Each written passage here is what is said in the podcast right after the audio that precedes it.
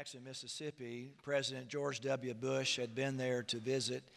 And uh, I'd heard on the radio that his motorcade was going to be going down I 55 uh, from north to south. And so I thought, well, I, I was out making a hospital visit, and I thought I could time it where I could park my car uh, overlooking the interstate at a certain place. I knew it was a great spot, and I'd be able to see the motorcade go by. I'm sure that he would see me wave and he would wave back to me, right? So I positioned myself and, and it was just perfect. Uh, there were no cars going north or south. They had uh, blocked off the roads, all the on and off ramps were blocked, so nobody could be on the interstate. And so I, I waited and watched, I waited and watched. And after 30 minutes of waiting and watching, I saw cars going north and south. I was too late. He'd already come and gone. And I feel like that describes a lot of us spiritually. There's a sense that we're too late, that He's come and gone, and we've missed out on another spiritual experience with the Lord. Maybe you feel that you're lacking spiritual power in your life, that you're not getting anything out of God's Word that the sermons are boring. Be careful. that there's no real desire or passion for God. Maybe you feel defeated.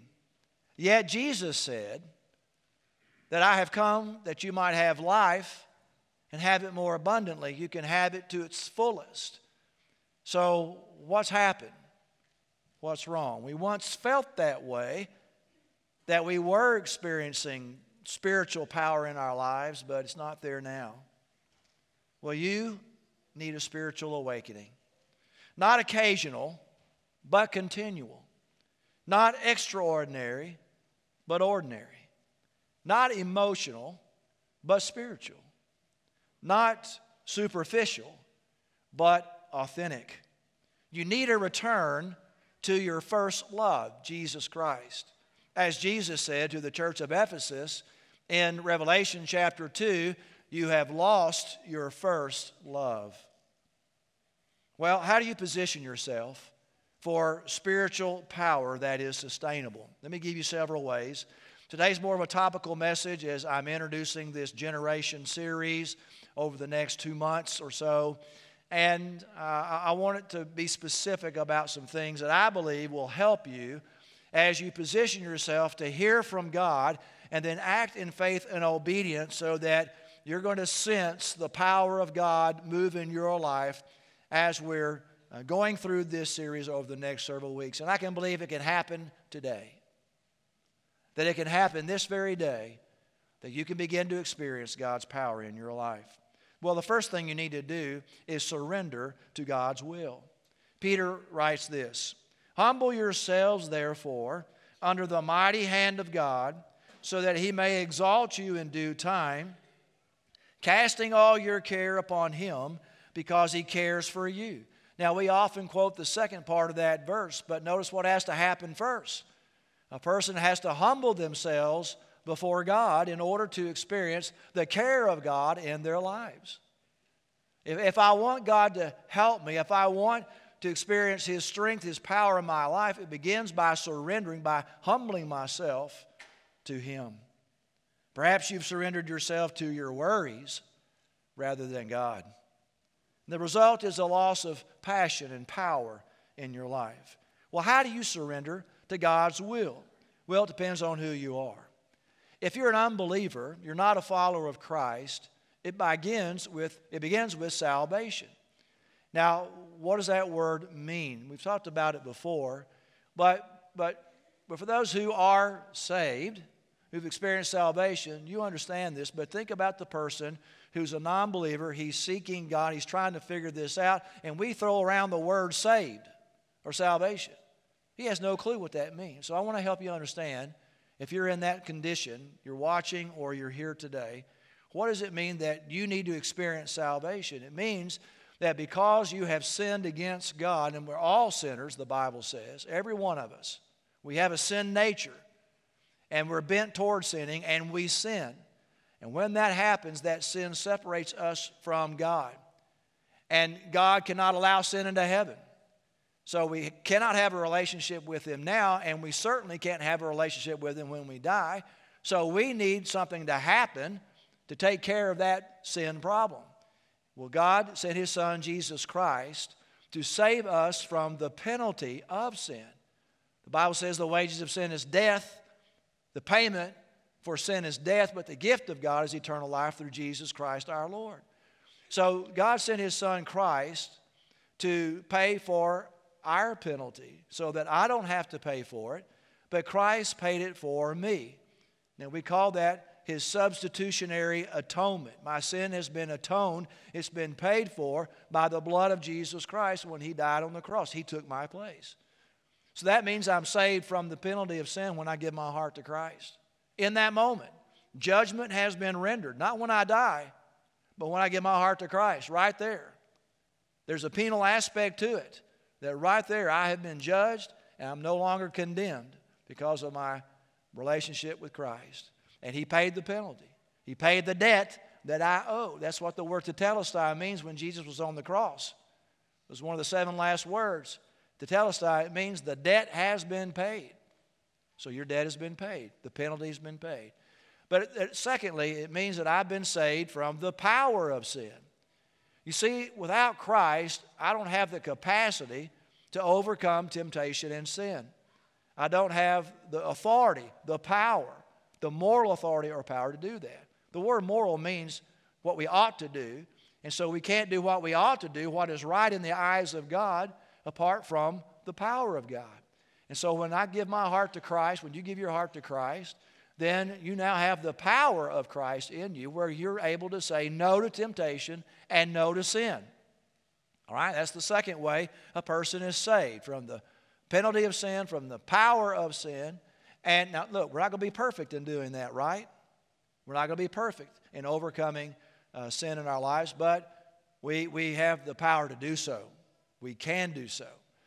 Third, we're saved from the presence of sin. This past week, I did the funeral for Gloria Fowler. The week before, Don, uh, Doug Golden. The week before that, somebody else. I mean, we've had quite a few. Now, here's the great news the moment they died, they were no longer in the presence of sin. That was all over. And now they're free from that body, and now they're in the presence of God and enjoying all of heaven. Think of it. There's no sin there no presence. So I'm saved from the, from the presence of sin. Penalty, presence, and power. So if you're here today, or you're watching, and you recognize that you've sinned against God, and that you want to experience true spiritual power in your life, you want to have a relationship with Him, with God, then in a few moments, we're going to sing a song, and I'm going to invite you to come to one of the pastors who are here at the front as you give your heart to Christ. It doesn't matter who you are, it doesn't matter how bad you think you are. Yes, He will forgive that sin, whatever sin that is that you think God will not forgive, but you can experience freedom. You can experience true salvation that no one else can do for you. You can't do that for yourself, only Christ can do it for you. Now, there's another person in the room, and that is the believer. And you're trying to position yourself to experience God's power, to surrender to His will. Now, what does that mean? Well, it means that you need a proper understanding of salvation.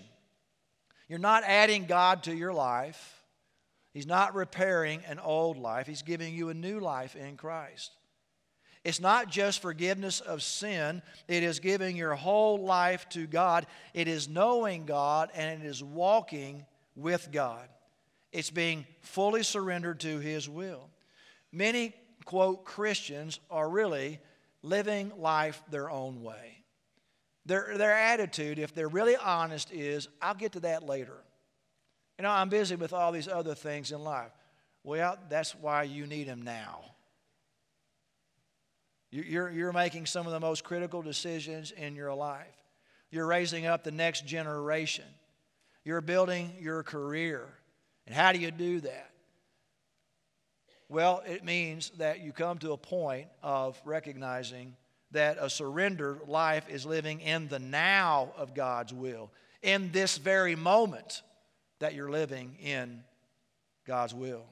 That surrender of your will to God will makes you more aware of the Holy Spirit and awakened to the very presence of God. Isaac Penington said this If we follow the leading of the Holy Spirit, we will be able to go through all that is contrary to God and into the things that are of God. It's a great quote. Therefore, you can experience a spiritual breakthrough. Now, here's the fact this is truth that God is living within you. He is walking with you right now. Paul said in Colossians, Therefore, as you have received Christ Jesus, the Lord, walk in him. Paul said in Romans 12, Therefore, brothers, by the mercies of God, I urge you to present your bodies as a living sacrifice, a surrendered life. Holy and pleasing to God, this is your spiritual worship. Do not be conformed to this age, but be transformed by the renewing of your mind. Listen, so that you may discern what is the good, pleasing, and perfect what? Will of God. So I'm constantly in a state of submitting my life to God, surrendering my life to God. We sang the song just a minute ago. When that happens, we're at rest with God. When I want to be at rest with God is when I'm yielded to Him. So the question is are you walking with Him and in Him? Are you fully surrendered to God's will? Now, how else can you position yourself for spiritual power? Secondly, release your passion for God. You see, passion is the evidence of an authentic relationship. If there's a relationship there that's meaningful, there's going to be passion. now, all of us in the room are St. Louis Cardinal fans, and we have a passion for the team. And sometimes we can act really crazy and stupid when we're a fan for the St. Louis Cardinals. Now, the word fan means a devotee, somebody devoted to something, all right? Now, here's the issue, though that we are passionate about fan, as fans with the team, but we're not in the game. We're not playing the game, we're watching the game. And we get all excited and passionate. But the word fan is not in the Bible when it comes to our spiritual relationship with God, with, with God's kingdom. The word that Jesus used is one word follow. Jesus said, Follow me. Now, following Christ, though, is not without passion, right? Jesus is talking to a Jewish lawyer and, and, and, the lawyer quotes the Old Testament, which says, Love the Lord your God with all your heart, with all your soul, with all your strength, and with all your mind. What is he describing? He's describing a follower of God who is passionate throughout his whole being. And our passion of God is not based on emotion, but on the truth of God's Word. You see, teaching that is grounded in sound doctrine produces passionate followers of Christ. That's because you'll have confidence, you'll have authority, you'll have boldness.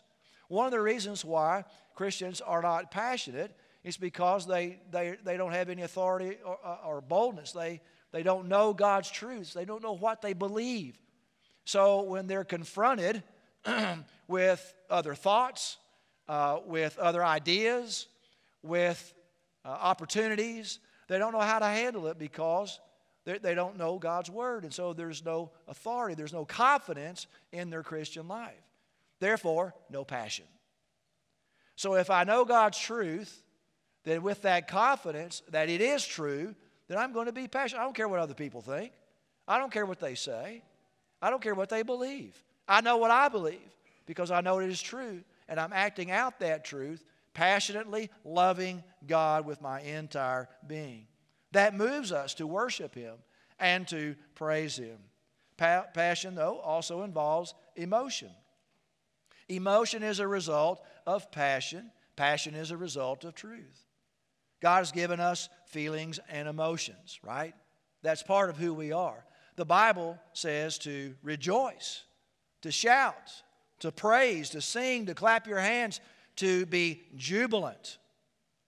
You know, we don't use that word, do we? Oh, he's jubilant. We don't use that word, but the Bible uses that word. That means we're passionate in our walk with Him.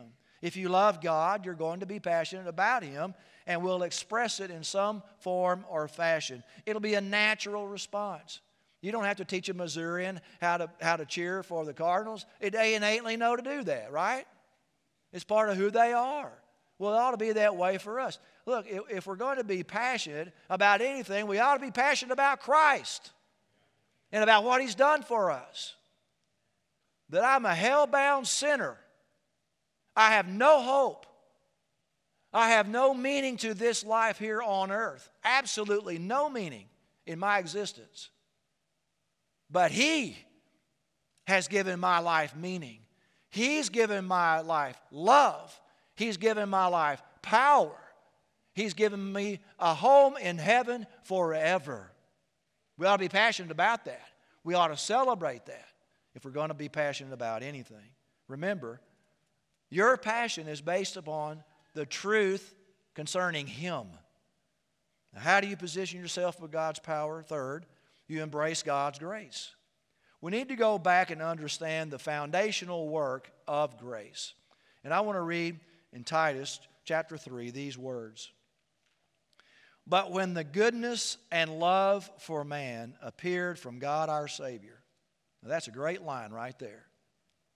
But when the goodness and love for you, put your name there, appeared from God our Savior, He saved us not by works of righteousness that we had done, but according to his mercy, through the washing of regeneration and renewal by the Holy Spirit. This Spirit he poured out on us abundantly through Jesus Christ our Savior, so that having been justified by his grace, we may become heirs with the hope of eternal life. It's all there, past, present, future. Notice all that God has done. We have done nothing. Grace is God's work, and that brings freedom. We often relate to God based on our evaluation of ourselves or what others say about us. God wants our relationship to be based on how He views us. He views us through the completed work of Jesus Christ. When we rest in His work, we walk in His grace. Try resting in your work. You'll go crazy doing it. You'll go crazy wondering, have I done enough? Have I done enough? But when I rest in the work of Christ, then I can rest in the grace of Christ. Two of the greatest enemies to our faith are condemnation and a lack of understanding the Word of God. Either we don't know it or we don't understand it. And we sin, and the enemy accuses us and condemns us. Now, let me stop right here. Well, what's the difference between condemnation and conviction? I have sinned. The Holy Spirit convicts me of that sin. Then I agree with the Holy Spirit. That's confession. That's what that word means, to agree. I agree that it is sin. I repent of that sin, and I go on in my spiritual journey. Condemnation comes after that confession and repentance. The enemy says, No, you're not forgiven. How could you have done that? So the guilt and the shame keeps piling on and on and on. And that's an enemy. Guilt and shame rob us of the joy and strength we find in Christ. Many Christians view Christianity as performance type faith. It's Satan's trap because we become legalistic. We focus on our performance. If I perform well, God will bless me and He'll accept me. He'll love me. If I don't perform well, he won't like me. He won't accept me. Instead of encountering God, we encounter failure, which leads to condemnation, which leads to apathy. Why? We're focused on performance, on rules, being transformed from the outside in. This, the focus is on works instead of grace. Grace is simply the goodness of God. The reason we love God is because he first loved us. He accepts you as you are, not what you are. Paul said in Romans, therefore, no condemnation now exists for those in Christ Jesus. You are free. Did you hear that? There is no condemnation if you are in Christ. I love this verse. John writes, Though our hearts condemn us, And sometimes it's a loud voice. God is greater than our hearts. When you focus on God's grace and not your performance, that frees you to love Him and serve Him all the more. Well, how else do you position yourself for spiritual power? Finally, you create space for God. If you want to experience spiritual power, you create space. The reason you create space, why? Is to fill the space. You clean the closet out over the holidays, and I bet it's halfway full again, right? You, you, you get it out so you can fill it again. Well, that's what we're doing with God. We're creating space for God so He can fill that space.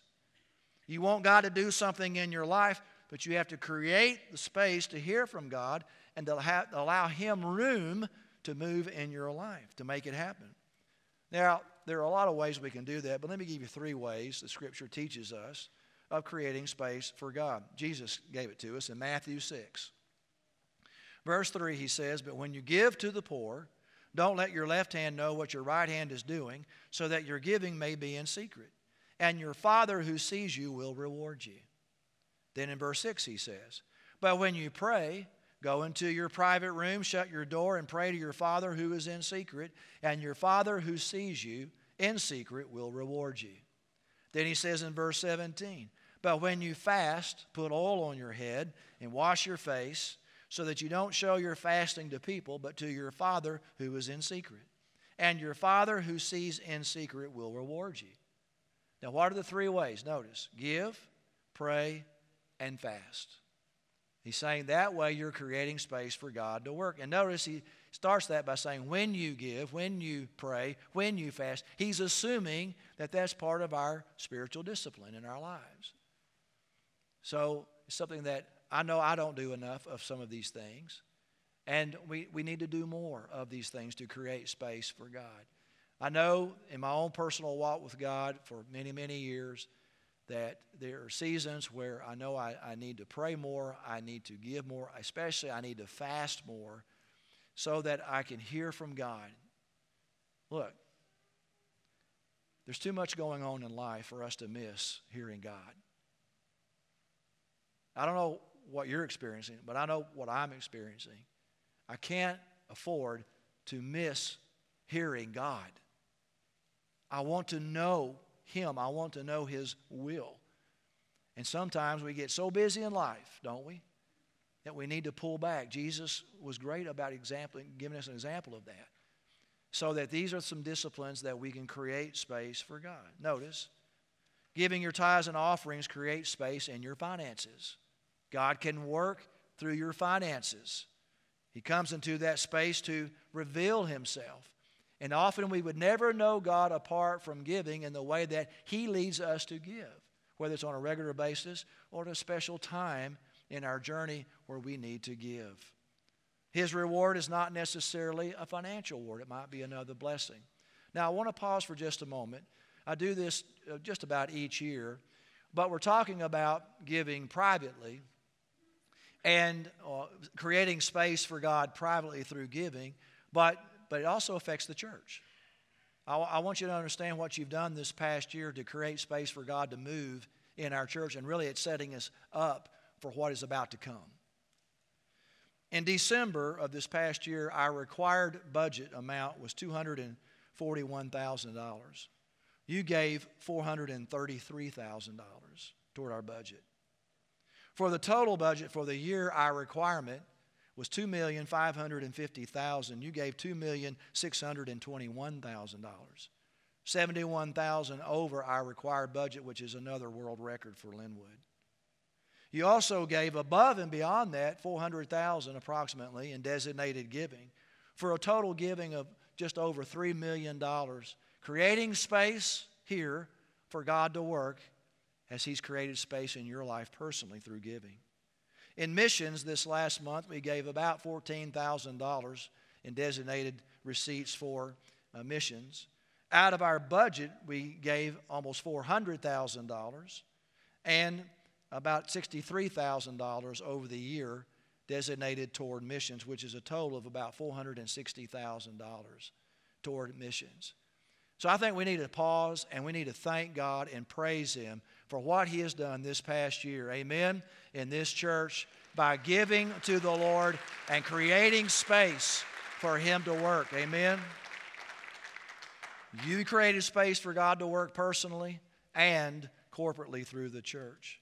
But we also need to pray. Praying creates space for God. Paul says in Ephesians 3:20, "Now to him who is able to do above and beyond all that we ask or think according to the power that works in you." God's reward is not necessarily saying yes to your request. The reward could be something different and for a far greater reason.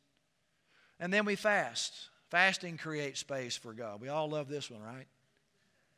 Well, fasting is saying no to food or something else that may be occupying your mind or your time so that you're allowing God to speak through that means. All right? What we're doing is really saying this. We need to do these things and some other things, obviously, to create space to hear from God. We need the secret time. Jesus said, You're doing this in secret. He rewards you in secret. When we give, when we pray, when we fast, we're creating that space for God to make us more aware of His presence and power and experience Him and spiritual awakening. We need to get away from the busyness of life, which distracts us, Satan's trap again, so that we can experience Him. We need time alone with God in these early days of 2024. Are you desiring spiritual power? Are you desiring for God to move in your life. It happens when you surrender to God's will, release your passion for God, when you embrace His grace, and when you create space for Him. Let's pray. Father, thank you for being a father who loves his children. You desire to have an intimate relationship with us. Not superficial, not emotional, not occasionally, but Father, every moment of our lives. You desire for us to experience you in a very real and powerful way. Lord, I pray that we'll position ourselves this morning whether it be coming to surrender our lives to you as Lord and Savior, experiencing a new life in Christ, or whether it's taking the things that are crowding the space that should be allowed for you and getting alone so that we can create space for you to hear from you, and to act in faith and obedience on what you lead us to do. Father, there are critical days for our lives personally, for our families, for our culture, for our church. Father, may we not miss you. May we truly experience you and your power. And may it begin right now. In Jesus' name, amen. There might be those that need to come to Christ as I prayed. When we sing this next song, you come, as I indicated earlier, we'll help you. There might be others who are here this morning and you're in the battle, but you don't sense God's presence. Don't listen to the lie of the enemy, listen to the truth. He is with you, He's walking with you, He's in you, and He is there to help you. But for whatever reason you're distracted, yield that to Him, surrender it to Him. Ask Him to help you do that. And you'll experience His power. Maybe you need to create more space for Him in these ways I've described this morning that Jesus told us to do. There might be some that God is leading to become part of our church family. God is at work here. We, we sense that. We believe that. And we, we see evidence of that. And we would love for you to come and join us in the work that He's doing in our church and through our church. There might be others who need a time alone here at the altar, or maybe you uh, want someone to pray for you. You come. So let's quietly stand while we sing this next song as God speaks to your heart. You come right now.